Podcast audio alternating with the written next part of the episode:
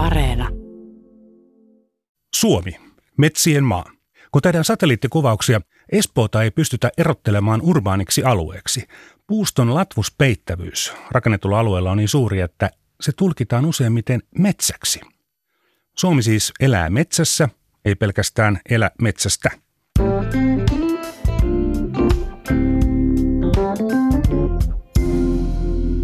Olen Juha Virtanen, tämä on tarinoita taloudesta ja taloushistoriasta. Tänään puhun metsästä, nautinnoista, rahasta ja maaseudun autioitumisesta.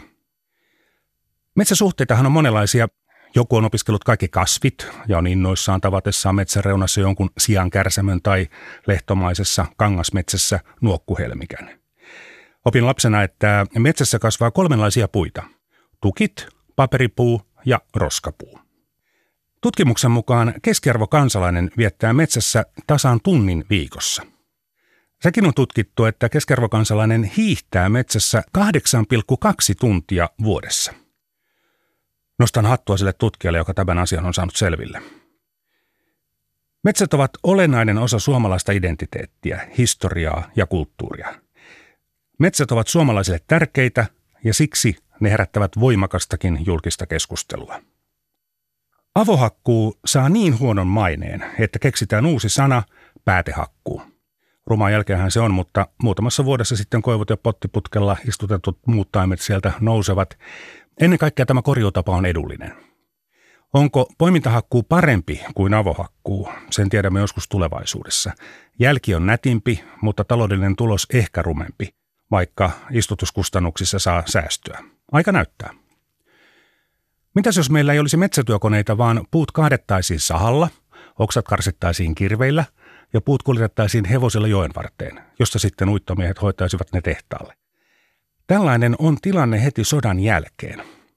Talven huippukuukausina metsissä tekee töitä peräti 300 000 miestä ja paljon naisiakin.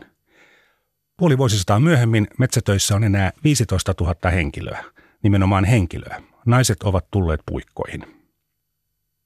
Metsätöiden koneellistuminen yli kymmenkertaistaa hakkuut per työntekijä 50 vuodessa. Kun heti sotien jälkeen yksi metsätyömies hakkaa noin 140 kuutiota, puolivuosistaan myöhemmin määrä on 1600 kuutiota. Se on hurjaa.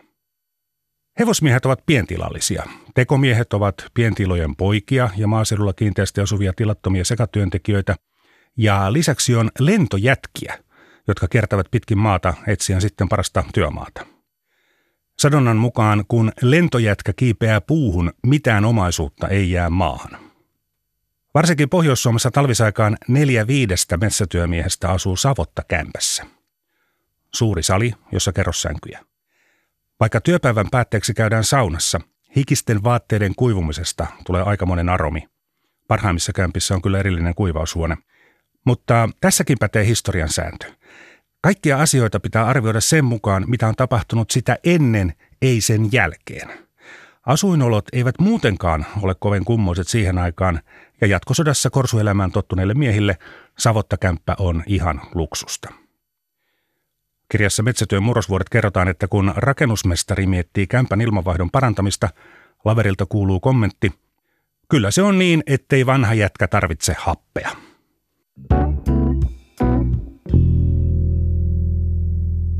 Historiaprofessori kysyy opiskelijoilta, miksi heti sodan jälkeen koulutetaan todella paljon metsänhoitajia. Kukaan ei osaa vastata oikein, en edes minä. Syy on se, että metsäelämään tottuneet metsänhoitajat olivat jalkaväen upseereita. Juuri heitä, jotka johtivat kivärimiehet hyökkäykseen. Niinpä. Onhan se kansallisromanttisen kaunista, kun mies kaataa puuta pokasahalla tai kaksimiestä justerilla. Mutta aika tehotonta työtä ja siksi siitä ei paljon voitu maksaa palkkaakaan. Isäni isä sanoi aikoinaan, että hän meni metsätöihin vain silloin, kun muuta työtä ei ollut tarjolla. Rakennushommissa työt aloitetaan, kun routa sulaa, ja jos talo on valmis jouluksi, sitten ollaan työttöminä tai metsätöissä. On kansallisromanttisen kaunista katsoa kuvia tai elokuvia metsätyöhevosista ja uittomiehistä. Elokuvissa rikkaan talon tytär rakastuu uittojätkään. Seuraa pahennusta – Kunnes sitten lopuksi paljastuu, että tämä komea jätkä onkin ylioppilas ja tulee onnellinen loppu. Tukkijätkä Tapio Rautavaara on peräti insinööri elokuvassa Me tulemme taas. Vastanäyttelijänä on Tuija Halonen. Ennen sotia Rautavaara tekee muuten kaikenlaisia sekatöitä ja on aidosti hetken myös tukkijätkänä. Rautavarastahan muistamme, että hän heittää Karhumäessä vuonna 1943 tuloksen 80-97, joka on yli kaksi metriä enemmän kuin silloinen keihään maailmanennätys, mutta tämä kisahan ei ollut virallinen ja maailmanennätystä Rautavara ei saa nimiinsä. Myöhemmin kyllä saa olympiakullan, mutta ne kisat eivät ole Itä-Karjalassa. Kultatuloshan on 69-77, mutta se johtuu siitä, että Lontoon olympiakisoissa vauhdinottorata on mutainen. Mitä tästä opimme? Liike-elämässäkin on sanonta. Ei tarvitse olla hyvä, riittää kun on parempi kuin muut. Sitten tulevat moottorisahat, traktorit ja kuorma-autot. Eipä tehdä elokuvaa, joissa Tommi Rinne ja Anneli Sauli olisivat pusutelleet kuorma-auton vieressä. Ja hyvä, ettei tehdä. Romantiikka lähtee metsätöistä, mutta palkat paranevat.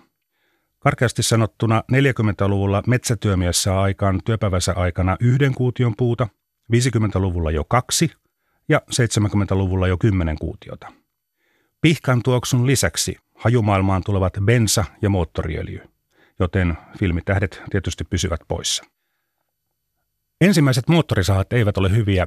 Ne painavat jopa 20 kiloa ja liian usein eivät lähde käyntiin. Sanonnan mukaan moottorisahan parhaat varaosat ovat jätkä ja justeeri. Mutta kun lopulta sitten osataan tehdä kevyitä ja käyntivarmoja moottorisahoja, justerit ripustetaan lopullisesti muistoisineiksi liitereitten seiniin. Kokemusta muuten on, se syö miestä kun pitäisi tehdä töitä ja saha vaan ei lähde käyntiin. Päivä on pilalla.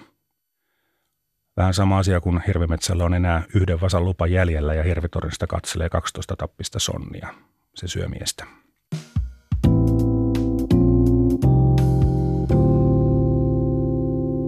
Ja tehostuminen jatkuu. Ensimmäiset kaato- ja karsintakoneet, monitoimikoneet, ovat nykyisin verrattuna aika heppoisen näköisiä, mutta toimivia. Mutta eräs vähän yli 20 metsäkoneyrittäjä ei ole koneisiin tyytyväinen ja rupeaa rakentamaan omaan käyttöönsä parempaa konetta.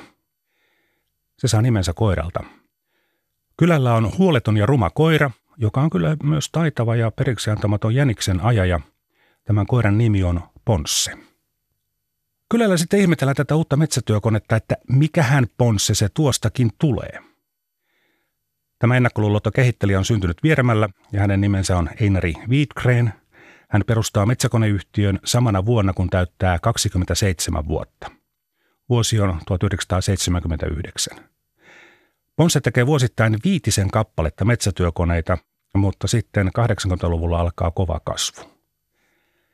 Ponssen 15 000 kone valmistuu vuonna 2019 ja tahti jatkuu. Tähän perustuu elintaso meillä kaikilla. Joku miettii, voisiko homma tehdä jotenkin paremmin. Hän onnistuu ja rikastuu ja me muut sitten vaurastumme siinä siivellä. Muista vielä ne ajat, kun ensin mies tuli metsään, nimenomaan mies, ja leimakirveellä merkitsi kaadettavat puut. Luulin pitkään, että leimaja ei luottanut kaatajan ammattitaitoon valita kaadettavat puut, mutta se oli myös uittomerkki. Useamman yrityksen puut uitettiin tietysti samaa jokea pitkin. Kun puut olivat sitten tien varressa, tuli mittamies laskemaan kuutiot. Nykyään metsäkoneen kuljettaja valitsee itse kaadettavat puut ja koneen tietokone mittaa ne. Miesten hommia nämä metsätyöt ovat, siis olleet. Omassa metsässäni tapasin ajokoneen kuljettajan, joka oli nuori nainen. Päätin heti, että en puhu mitään aiheesta naiset metsätöissä. Enkä puhunut. Hän oli varmaan saanut kuulla sellaisia tarinoita jo aivan tarpeeksi. Ja niitä konehommiahan ei tehdä lihaksilla, vaan aivoilla ja sormilla. Minäkin olen ollut hevosen kanssa metsätöissä, tai siis oikeammin sukulaismies oli hevosen kanssa ja me lapset istuimme sitten nuotion ääressä. Isäntä rakasti hevostaan niin paljon, että vaikka osti traktorin, hevonen saa jäädä eläkeläiseksi. Hevosen kanssa haettiin tuulen kaatamia, hevonen sai samalla liikuntaa ja pääsi sieltäkin, mistä traktori ei. Koneellistuminenkin koneellistui koko ajan. Kerran hirvimetsällä piti hakea saalismönkiällä, koska metsänomistajalla itsellään oli ikivanha museotraktori. Ja metsätiet sitten sen leveyden mukaiset, eli niin kapeat, ettei sinne ollut modernilla traktorilla mitään asiaa. Ensin on jätkiä, sitten metsätyömiehiä ja sitten metsureita. Mutta voisi se nimi olla vaikka repputeknikko tai hakonomi. Metsäradiossa päätetään julistaa vuonna 1967 kuuntelijoille avoin nimikilpailu ja ehdotuksia tulee. Mottari, metsäjääkäri, havusälli, pölläri ja repputeknikko eivät voita. Eivät myöskään moderneilta kuulostaneet hakonomi tai pinonomi. Voiton vie metsuri. Sitä ehdottavat Hilja Laine Ohtolasta ja V. Seppälä Myllyojalta. Kielitoimisto vastustaa metsuri ammattinimikettä, mutta siitä sitten viisi välitetään. Metsätyömiehet ja muut alan työntekijät pitävät metsuria hyvänä. Metsäradion on mutta aika erikoinen. Se aloittaa tammikuussa 1946. Sota on juuri päättynyt, puusta on pulaa ja kansanhuoltoministeri patistelee Yleisradiota tekemään propagandaa metsätöiden puolesta. Pekka Tiilikainen, tuttu myös Rintamaradiosta, aloittaa Metsäradion toimittamisen. No Tiilikaisen mielestä sitten nimeksi pitää tulla Savottaradio, mutta se nimi on Yleisradion johdon mielestä huonoa suomea. Propagandaa tehtiin paitsi metsätöitten puolesta, myös kommunismia vastaan. Savottakämpillähän on paljon kommunismiin taipuvaisia miehiä. Työnantajat ja sosiaalidemokraatit todistelevat, että olosuhteet ja palkat paranevat, kunhan saadaan puut tehokkaasti metsästä pois. Ja niinhän siinä kävi. Itä-Suomen yliopiston ympäristöpolitiikan emeritusprofessori Pertti Rannikko on metsäsosiologian ja maaseutupolitiikan asiantuntija. Hän on tutkinut muun muassa metsätyö kyliä, kuvavasti alaotsikkona tutkimus erään yhdyskuntatyypin noususta ja tuhosta. Haastattelin häntä 1980-luvulla. Tämä ensitapaaminen jäi mieleen. Tohtorilla ei ollut kravattia kaulassa, mutta sen sijaan villasukat jalassa, ei kenkiä. Näissä toimittajan hommissa on se hyvä puoli, että tapaa erilaisia ihmisiä. Jos nyt panen mutkat suoriksi rannikon tutkimuksista, niin sodan jälkeisessä asutuspolitiikassa metsävaltaisille alueille halutaan perustaa sellaisia maatiloja, jotka ovat tarpeeksi isoja, jotta siellä perhe elää, mutta tarpeeksi pieniä, että isännän on pakko mennä talvella metsätöihin yhtiöiden työmaille. Lentojätkäthän tulivat vaikka kuinka kaukaa Savotoille, mutta hevosmiehet oli syytä saada läheltä – Pientilalliset ovat oivaa työvoimaa hevosineen. Metsäteollisuus sitoo työvoimaa maatalouteen ja maaseudulle paljon enemmän kuin mitä maataloustuotanto olisi yksin edellyttänyt. Puuraaka-aineen kasvattaminen ja korjuu organisoituu periaatteessa kahdella tavalla. Ensimmäisessä muodossa talonpojat omistavat metsän, toisessa metsäyhtiö ja valtio. Talolliset tekevät renkiensä kanssa metsätöitä omassa metsässä näin maatalouden tarvitsevaa työvoimaa ja hevosvoimia voidaan sitten hyödyntää myös talvisaikana. Ja sitten kun metsätyöt koneellistuvat, näitä pienviljelijöitä siellä pohjoisessa ja idässä ei enää tarvita. Tämä on oiva esimerkki elintason nousun mekanismista.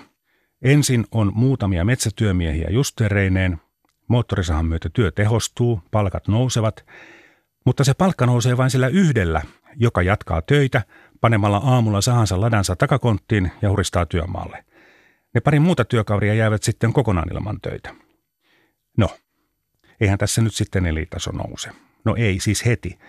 Mekanismi toimii, kun nämä pari muuta kaveria löytävät sitten uusia töitä ja lopulta kaikkien elintaso nousee. Tässä tehostumisen ja elintason kasvun kaavassa on se ikävä puoli, että ihan kaikki eivät löydä niitä uusia, paremmin palkattuja töitä. Ja näissä idän ja pohjoisen metsäseutujen syrjäkylissä on todellakin se huono puoli, että siellä niitä uusia hyvin palkattuja työpaikkoja ei ole. Kertoiko 40-luvun lopulla kukaan tälle nuorelle sotaveteraaneille, että täällä on sulle töitä, kunnes yhtiö saa niin paljon rahaa, että voi ostaa Amerikan malliin kunnon koneet ja sulle tulee sitten lopputili. Työpaikkojen määrä vähenee tietysti koko maassa. 1975 yksi mies saa aikaan saman verran puuta kuin kolme miestä vuonna 60. Ne pienet tilat, joilla eläminen on vaikeata ilman lisätuloja metsätöistä, niillä sitten kituutetaan elämän viimeiset vuodet tai pannaan laudat ikkunoihin, otetaan arvotavarat mukaan ja lähdetään töihin muualle. Tikannakutus metsässä kuulostaa todella mukavalta, kunhan sitä ei kuule omassa metsässä. Se voi olla merkki siitä, että puita on lahoamassa. Käänkokunnasta tulee mieleen sosiaalipummi, joka on niin julma, että jättää lapsensa muiden ruokittavaksi ja hoidettavaksi. Vastakaadetun puun tuoksu on aivan ihana, varsinkin tukkipuun. Kuusi on ruma puu, paitsi tukkeina tien varressa.